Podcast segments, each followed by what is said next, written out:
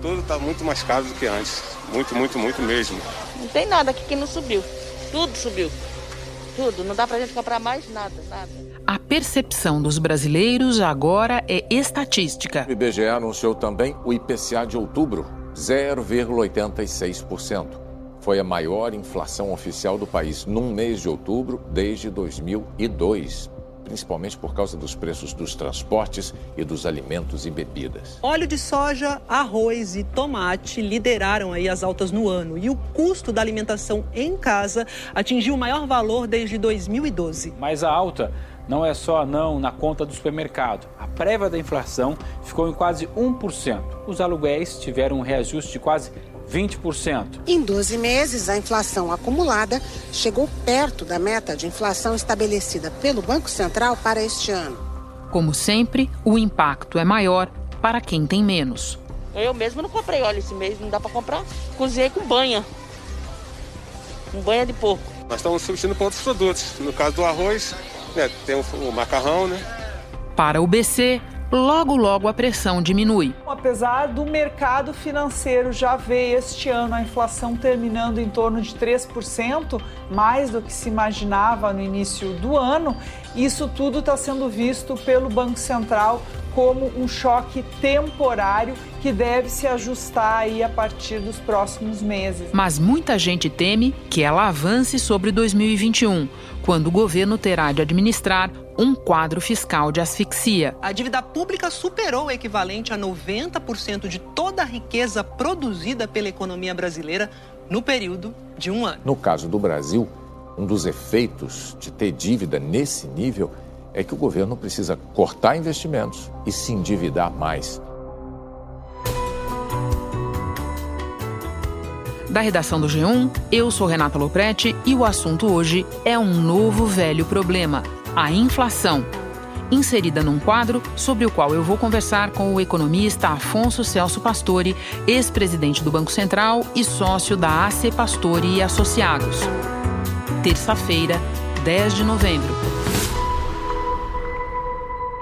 Professor, o índice de inflação permanece sob controle, mas, como sempre, a alta está pesando mais no bolso dos mais pobres. O senhor pode explicar por quê? Há uma pressão que é muito importante, que é o item que se chama alimentação no domicílio. Isso tem uma proporção relativamente alta da cesta de consumo, principalmente das classes de renda mais baixas. Por que, que isso está acontecendo? É uma história muito simples. Quer dizer, o câmbio vem se depreciando nós já tivemos, desde o começo do ano até agora, uma depreciação cambial superior a 30%. O Brasil é também um exportador de produtos agrícolas, de carne, de uh, soja, de arroz, de milho. Quer dizer, isso, é a grande receita de exportações que nós fazemos está se beneficiando do câmbio. O preço desses produtos sobe, sobe também no mercado interno. Isso é repassado para os supermercados, para a feira livre. Quando você olha a inflação no acumulado de 12 meses, ela está em 3,8%. Quando você olha a alimentação no domicílio, nos últimos 12 meses, o crescimento é um pouco acima de 15%. Quer dizer, na cesta de consumo das classes de renda mais baixas, isso faz uma enorme diferença. Fui em três supermercados hoje, comecei depois do almoço. Passei em três supermercados, esse é o quarto. Estou pesquisando para me ver onde vou comprar, porque está muito caro. De forma que a inflação percebida pelas pessoas de classe de renda mais baixa acaba sendo superior à inflação de fato ocorrida. O, a origem disso está no câmbio e a origem da depreciação do câmbio está no problema fiscal que é muito grave que o Brasil está vivendo, uh, de déficit primário, de, de, de, dívida pública. O governo federal prevê um rombo de 233 bilhões de reais para o ano que vem. E 2021 deve ser mais um ano em que as despesas vão aumentar bem mais do que a arrecadação de impostos. Nós ainda vamos explorar o aspecto fiscal, mas antes eu quero me deter um pouco mais na taxa de inflação. Ela foi puxada, como nós já dissemos, principalmente por alimentos e bebidas, mas o IBGE mostra que dos nove grupos de produtos e serviços pesquisados, oito tiveram alta em outubro. O que é que indica essa alta de preços mais disseminada pela economia? Deixa eu lhe dizer, tem um outro grupo que são os, os produtos industriais. O Brasil é um grande importador. Quer dizer, as nossas importações têm muito pouco bem de consumo na importação. É basicamente bens de capital e matérias-primas para a indústria. Bom, essas matérias-primas são usadas na transformação para produzir bens de consumo. Quando o câmbio estava muito valorizado, você podia importar esses insumos a preços relativamente baixos. Agora, com o câmbio depreciado, o custo desses insumos subiu. O preço que a gente paga pelos alimentos começa a ser formado aqui na lavoura. Para produzir, o agricultor tem gastos, precisa de máquinas, de insumos e esse custo anda alto. O índice de preços ao produtor, que mede a inflação nas etapas de comercialização antes de chegar no consumidor final, subiu quase 30% nos últimos 12 meses. Se a gente olhar para a variação de preços só dos produtos agropecuários, vai ver que o índice está em quase 53%. Subiu e é muito curioso porque você tinha indústrias no Brasil que competiam na produção desses insumos com os produtos importados e que estavam eh, que eram não competitivas, aquele câmbio mais valorizado, e elas tinham uma certa, um certo efeito depressivo sobre a produção. O Brasil teve uma, uma excelente recuperação da produção industrial. A produção industrial do Brasil cresceu acima da produção industrial da Europa, dos Estados Unidos. Quer dizer, é um dos países que teve a melhor desempenho. Quer dizer, essa recessão foi curta por causa disso. O que, que aconteceu? Depreciou o câmbio, subiu o preço dos competitivos importados que competem com a produção doméstica, aumentou a produção doméstica e os preços foram repassados para os produtos que utilizam como insumos. E esse é um segundo item que, no fundo, sobe uh, acima da inflação média. Quer dizer, de novo, nós temos uma causa comum entre um e outro. De novo, é também a taxa de câmbio. Vamos olhar o que aconteceu com a carne. Ah, mas antes a gente tem que entender a alta da soja. A commodity produzida aqui dentro está barata lá fora, por causa da desvalorização do real. Países como a China passaram a comprar muita soja e, de novo, a oferta diminuiu, o preço subiu. Subiu também o preço dos derivados de soja, como o óleo e o farelo de soja, que serve como ração animal. É por isso que a carne ficou mais cara. O senhor já mencionou mais de uma vez a taxa de câmbio, eu acho que é hora da gente se deter mais nisso. O senhor pode quantificá-la para nós e explicar por que, na comparação com o dólar, o real se desvalorizou muito mais do que outras moedas de países emergentes? Você pega uma amostra de 20 países emergentes, do começo de 2020 até agora, eles depreciaram em torno de 5%. Nós depreciamos acima de 30%. Quer dizer, o que, que aconteceu aqui dentro? O que acontece aqui é que risco, você gera um risco de solvência do governo, que vem daquilo que depois nós vamos conversar, que é a dívida, que é o déficit primário. É, isso se manifesta no mercado e nos mercados financeiros, de um modo geral, como um prêmio de risco. No mercado de juros, isto inclina positivamente a curva de juros. Curva de juros é uma relação que existe entre eh, operações de um ano, dois anos, três anos, quatro anos e qual é o juro que você paga para cada um desses prazos. Prazos mais longos têm juros mais altos. Quer dizer, quando a curva aumenta a inclinação, significa que a distância entre o juro longo e o juro curto cresce. A outra manifestação acontece na taxa de câmbio. Quer dizer, as pessoas se defendem contra o risco Quer dizer, se o indivíduo for um investidor estrangeiro que põe recursos no Brasil e cresce o risco de solvência do governo, ele tira os recursos do Brasil e o câmbio deprecia. Quer dizer, se o indivíduo é um brasileiro relativamente rico, que tem uma carteira de ativos nacionais, ações, títulos de renda fixa, e que pode comprar esses ativos no Brasil e no exterior, para diversificar o risco, ele faz uma carteira que tenha, digamos, 70% de ativos dentro do Brasil e 30% no exterior. Quando o risco de solvência do governo cresce, ele muda a composição da carteira, ele fica com 60 ou com 50 aqui dentro, ou com 40 ou com 50 lá fora. Quando isso acontece, ele pressiona o câmbio. O câmbio funciona como um instrumento de hedge contra risco. Quer dizer, o Brasil tem um risco muito sério, que é o risco fiscal, que vem da, da sustentabilidade da dívida pública, dos déficits que nós fizemos, e isso se manifesta tanto nos juros, na curva de juros, quanto na taxa de câmbio. Se nós quisermos uh, solucionar esse tipo de questão, nós temos que atacar diretamente a consolidação fiscal. Nós temos que, no fundo, nos livrar do problema do desequilíbrio fiscal que nós temos hoje. Nós vamos chegar na questão da dívida, mas antes eu quero lhe fazer uma pergunta que eu acho que vai acabar nos levando para lá. O Banco tem dito que essa alta da inflação é temporária. O senhor concorda com essa avaliação? É, concordo com qualificações.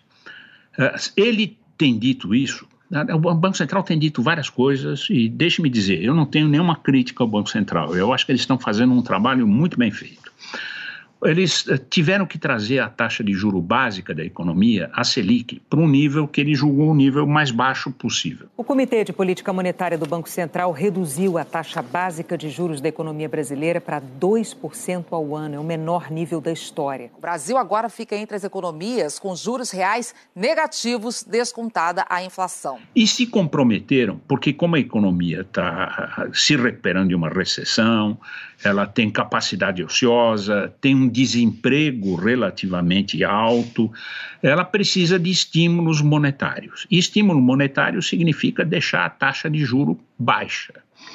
Eles eh, não só baixaram a taxa de juros, como se comprometeram com mantê-la baixa por um período muito longo. Ele diz o seguinte: isso eu posso fazer desde que eu tenha uma âncora fiscal que me ajude. Ou seja, desde que o governo cumpra o compromisso que ele tem no lado fiscal de voltar para a âncora, que é o teto de gastos. A proposta de emenda constitucional limita o aumento dos gastos públicos por até 20 anos. As despesas serão corrigidas pela inflação do ano anterior. Ou seja, o compromisso dele depende da política fiscal. Ele está, no fundo, apontando, apontando o dedo para aquilo que é fundamental para poder manter o estímulo monetário uh, no nível que ele está hoje. Em termos bem simples, se tiver disciplina fiscal, a inflação é temporária. Se o governo sair gastando, será permanente. Dá para resumir assim? É tão simples quanto isso, Renata. É exatamente isso que você acabou de resumir. É, eu queria lhe fazer uma pergunta quase histórica, professor. Muitos dos que nos ouvem é, podem ser jovens o bastante para não saber o que significa, na prática, um país ir para a insolvência na vida real. O senhor pode nos explicar? A insolvência significa duas coisas. Primeiro, vem uma inflação. A dívida é emitida pelo governo em termos nominais. Se você tiver estabilidade de preços em termos reais, e é isso, porque uma parte dos ativos ou da riqueza das pessoas é retida em, em títulos de, na dívida pública. Uh, se você tiver inflação, como ela é emitida em termos nominais, o valor real da dívida cai e o indivíduo é taxado por aquilo que se chama um imposto inflacionário. Essa é uma forma de você, no fundo, uh, uh, desculpa usar uma gíria, mas dar o cano na dívida significa, no fundo, a inflação erodir o valor real da dívida. Essa é uma primeira coisa. A segunda questão, quando você tem déficits, obviamente o tesouro tem que se financiar e ele não pode se financiar emitindo moeda, ele tem que se financiar emitindo títulos públicos. Isso de vez em quando produz algum tipo de divergência, mas eu vou sustentar essa proposição na forma como eu coloquei para você. Ele emite dívida e uh, se o risco fiscal, o risco de insolvência do governo, insolvência uh, gerada pelo imposto inflacionário, uh, se esse risco crescer, o, o, o, Tesouro teria que pagar um prêmio muito alto para poder rolar a dívida. Ele teria que subir muito a taxa de juro dos títulos, o que agrava ainda mais o desequilíbrio fiscal. O que, que ele faz? Ele faz uma coisa que se fazia no Brasil nos anos 70 e nos anos 80, que se chama repressão financeira. O que é a repressão financeira?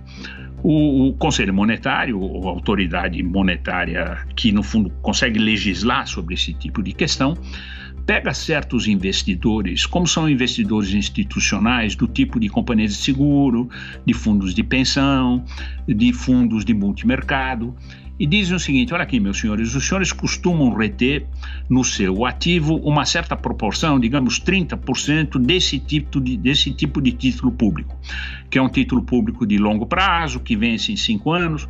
Daqui para frente, em vez de 30% do ativo, você tem que reter 40%.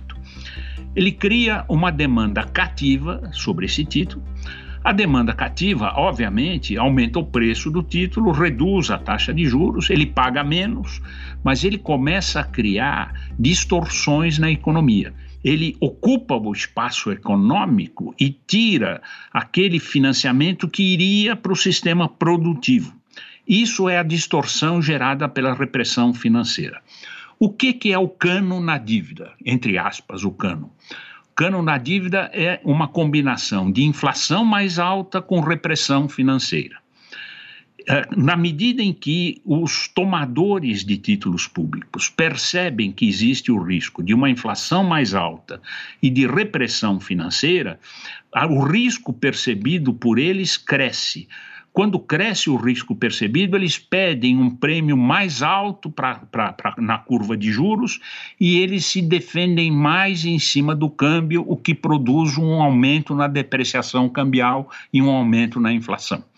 Ou seja, se você não corrigir isto na origem, fazendo uma política fiscal responsável, você dispara a repressão financeira, dispara a inflação e o mais grave de tudo, lá pelas tantas, mesmo com a economia deprimida, o Banco Central vai ser obrigado a subir a taxa de juros. E qual seria a consequência disso? Seria desacelerar ainda mais o crescimento econômico.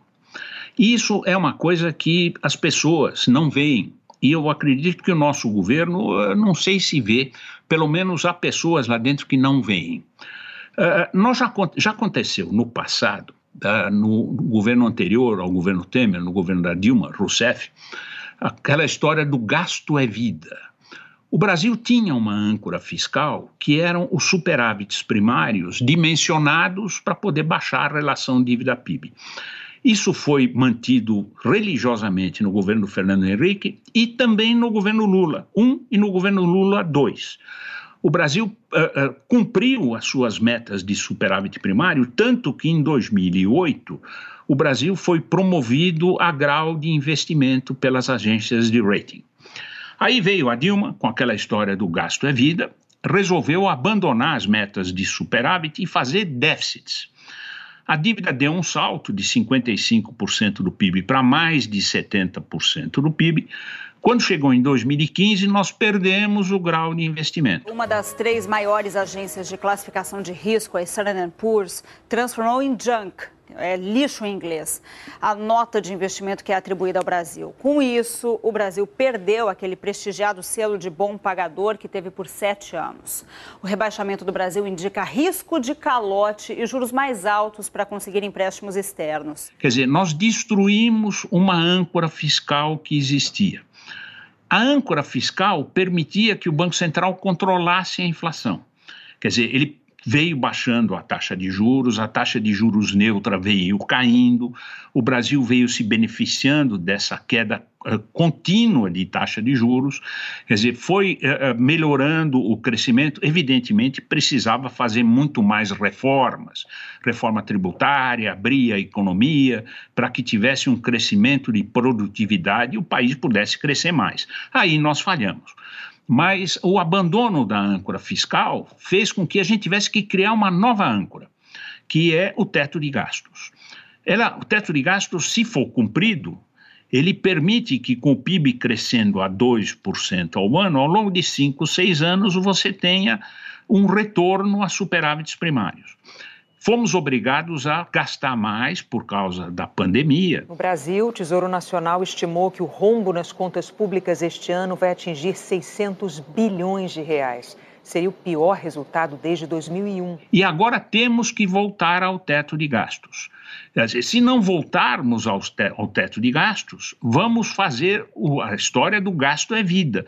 Vamos gastando mais, vamos gerando um crescimento econômico mais baixo, vamos pressionando a inflação e vamos ter que colher Quer dizer, a Dilma, com todo aquele gasto é vida, colheu a recessão que se iniciou em 2014 e se prolongou até 2016. Uh, tinha uma ótica errada, que a política fiscal expansionista geraria crescimento econômico. Na verdade, a política fiscal expansionista, por via transversas, acabou truncando a recuperação da economia que existia anteriormente. Nós corremos o risco de, por um caminho muito parecido com aquele, reproduzir esse mesmo tipo de erro. Então vamos terminar passando da Dilma Rousseff para o atual governo. O senhor sabe muito bem o que nos espera em 2021. O governo não terá mais o orçamento excepcional da pandemia.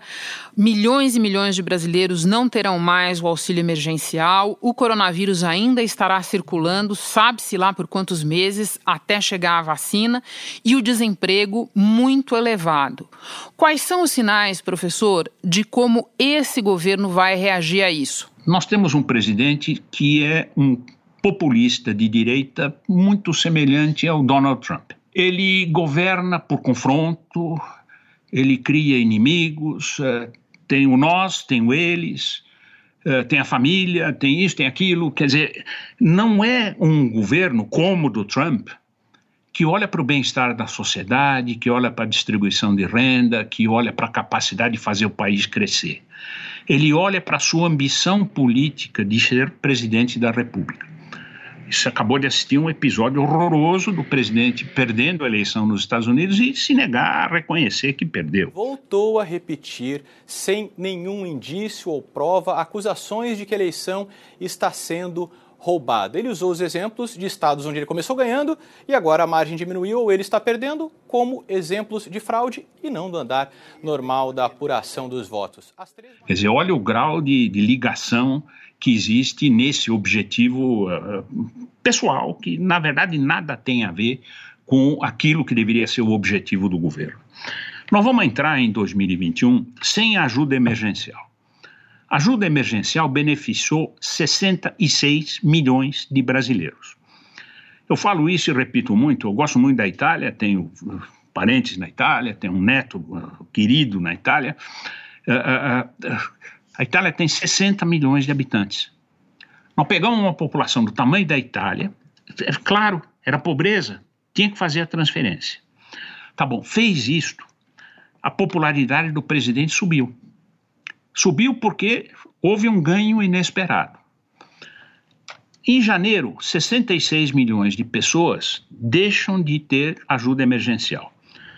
Em agosto desse ano, a taxa de desemprego, que havia caído para 12%, já tinha chegado a 14. No trimestre entre junho e agosto, a taxa de desemprego ficou em 14,4%. É o número mais alto da série histórica. São 13 milhões e 800 mil pessoas. Além disso, 6 milhões de brasileiros simplesmente desistiram, abriram mão de buscar um emprego nesse período. Quer dizer, na nossa estimativa, quando nós vararmos dezembro, essa taxa está em 16% ou acima. Você terá pessoas desempregadas e você não terá mais a ajuda emergencial. Bom, evidentemente, a pressão da sociedade é porque ocorra uma ajuda emergencial. O governo poderia fazer uma ajuda emergencial cortando outros gastos. Se ele tivesse a coragem política de submeter ao Congresso uma reforma administrativa que atingisse os funcionários atuais e os futuros, que economizasse recursos, que no fundo cortasse gastos que são gastos desnecessários, ele poderia fazer um fundo através do qual ele poderia continuar transferindo essa renda para as pessoas uh, uh, sem precisar estourar o teto de gastos. Agora, não é bem assim, porque se for assim, ele vai ter que enfrentar a pressão contrária dos funcionários públicos, a pressão contrária das pessoas que se beneficiam das benesses que o governo transfere hoje. Isso, no fundo, produz um desgaste político. Um governo que fosse constituído por um estadista na, na, na, na presidência da República olharia para o país como um todo, colheria esse peso, esse ônus de ter que enfrentar essa queda de popularidade, mas em benefício do país. Um presidente populista que tem na sua frente apenas o objetivo de se reeleger, no matter what, eu acredito que ele tem uma chance muito grande de ir para flexibilizar o teto de gastos e, em vez de resolver o problema econômico que nós temos, agravar o problema econômico que nós temos. Professor, muito obrigada por compartilhar conosco o seu conhecimento e a sua clareza, ambos admiráveis. Bom trabalho para o senhor aí. Muito obrigado, Renata. Eu que agradeço. Antes de terminar, um lembrete. Até 30 de novembro, quase 60 empresas de todo o Brasil farão renegociação de dívidas no Feirão Limpa Nome da Serasa.